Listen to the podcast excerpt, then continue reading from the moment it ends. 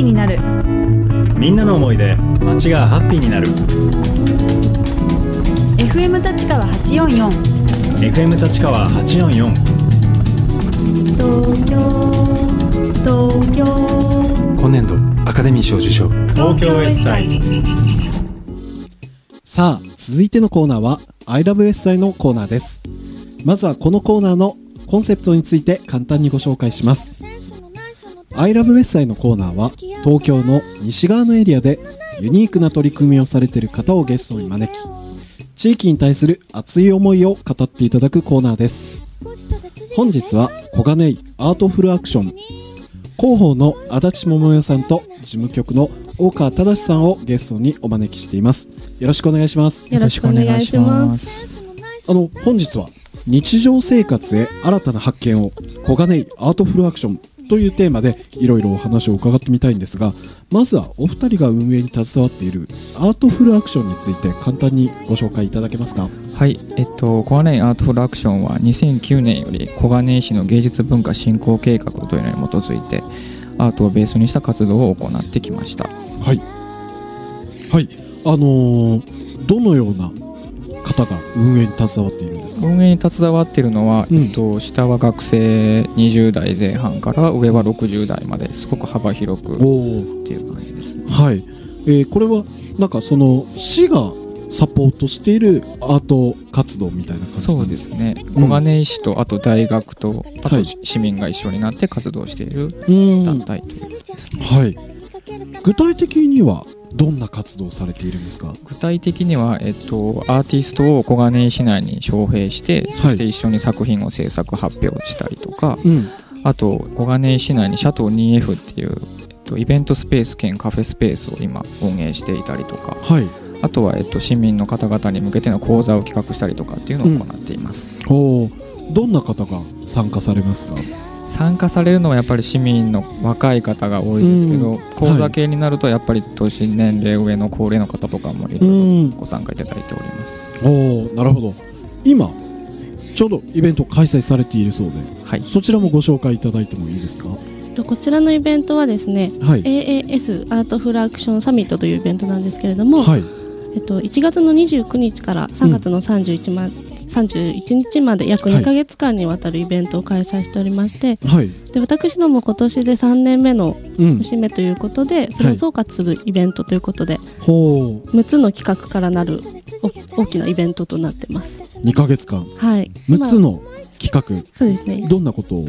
えっとシンまずシンポジウムからはい。開催しまして、そのうん。後展示と、あとダンス公演を含めた5つのイベントをうん。順次行ってきたんですけれども、はい。もういよいよ3月で大詰めということで、今今日から最後の展示が始まって、うん。20日にまたダンス公演もあります。へえダンス公演なんかもやってるんですね。そうですね。それ地元のアーティストの方ですか？えっと、このえ違いますね、えっと、方法堂っていうダンスデュオなんですけど、はい。えっと、地元の方たちはないです。うん。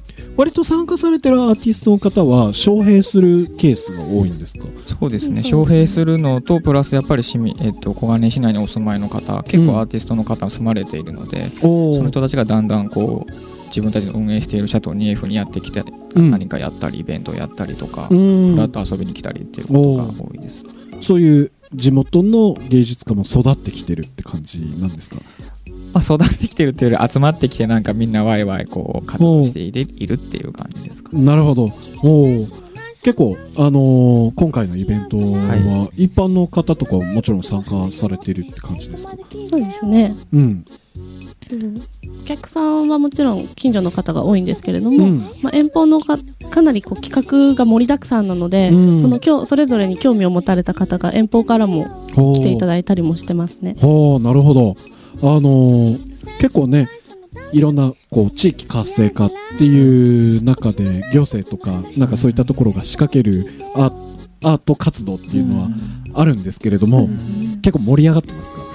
小金井市の方は、なので盛り上がってると思いたいですけどね。なかなかでも小金井ってそういううん芸術活動みたいなのが今まで盛んではなかったので、うん。そういうところでゼロから始めるっていうのはすごくこうなかなかまだ3年目なので、うんまだこれからかなっていう気持ちではありますね。ちょうどやっぱりこれからしっかり育てていこうっていうそういった段階なんですね。ほうそのこうアートを軸にするとやっぱり地域って盛り上がるもんですかね？そうですねあの、そまずそのアートの持つ力みたいなのっていうのは、はい。やっぱりこう作品だったりアーティストと触れることによって、うん。こう何かしら熱量のあるものをうん。人々にこう発信するっていう力があると思うので、うん。こう日常生活にこうポッと何かこうエネルギーみたいなのが生まれるっていうことで、うん。そこからまたこう市民の方の活性だったりとかあうん。とそれぞれのつながりが強まったりであったりとか、うん。そういう力があると思いますね。おーアーティストさんと実際にコミュニケーションとかできたりもするんですか？できますね。あの、うん。招聘してるアーティストの方は小金井に、うんえっと、訪問で制作していただいたりとか講演していただいたりしているので、まさに小金井市民の方は目に触れることが多いので、うん。もう日常に突然そういうアーティストだったりアート作品だったりが突然出現するっていうことをかなりこう仕掛けていってるという感じですね。あーなんかそうやってなんか実際活動されてる方と会うとなんとなくアートってあーそういうことなのかって分かることってあるんですけど、うん。美術館僕すごく苦手で なんかこうこうそんな熱量のあるもの見せられてもよう分からんみたいなケースが多いんですよね。うんなのでやっぱなんて言うんでしょう。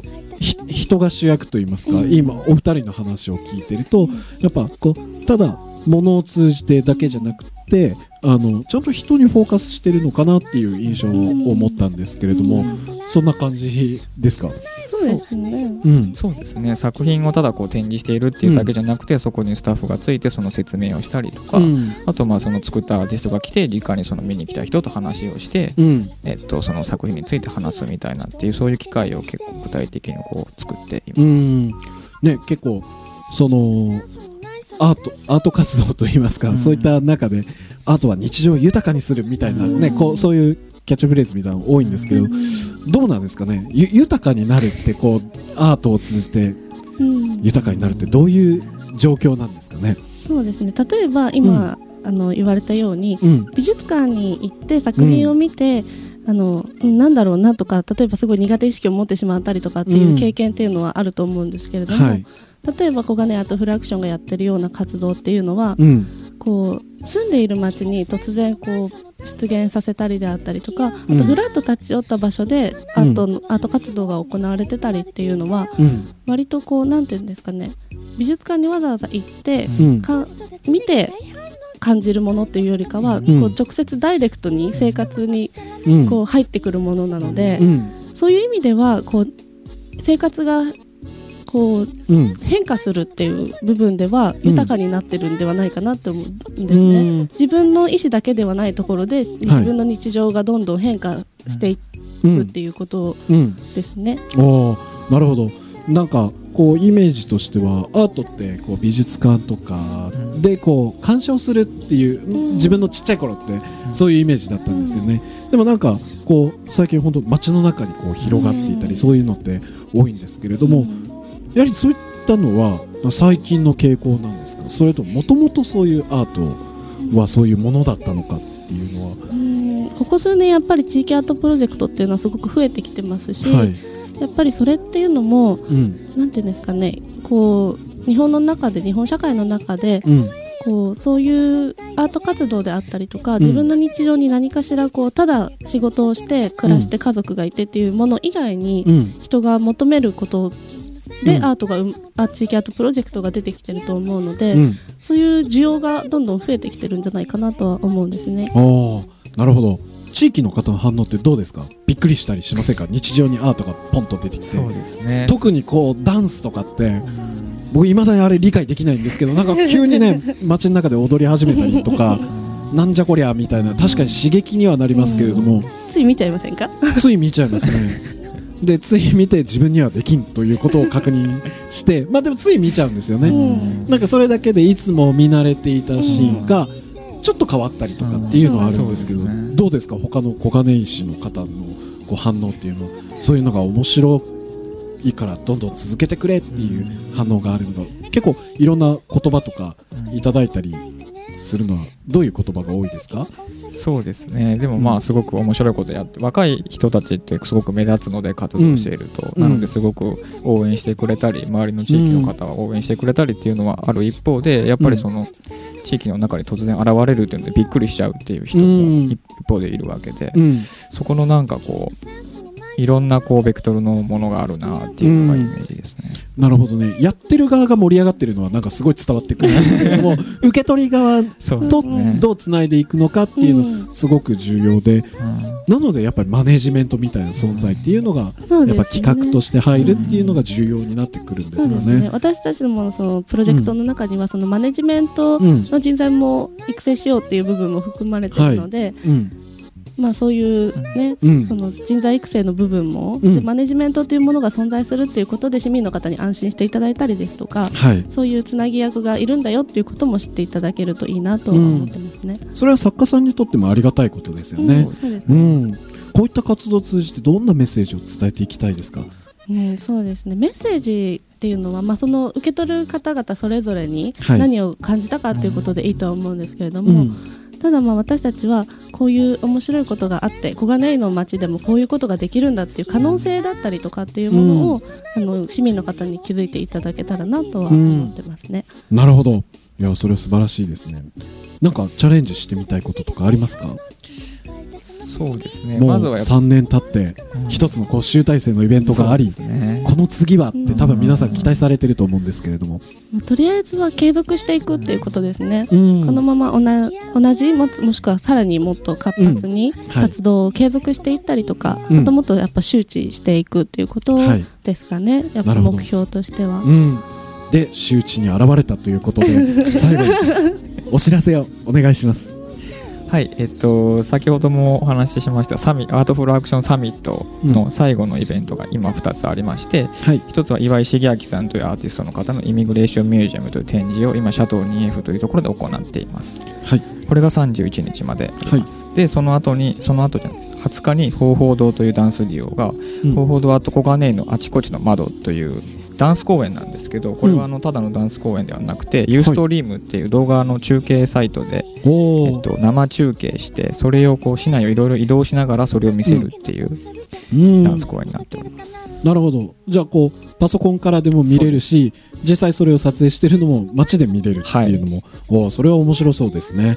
はい。あのー東京ベッサイのホームページからもリンクを貼ってますのでぜひ皆さん足を運んでいただければと思います。よろしくお願いします。よろしくお願いします。はい。ありがとうございます。本日は小金井アートフルアクションの足立桃代さんと大川忠さんにお話を伺いましたどうもありがとうございましたどうもありがとうございました。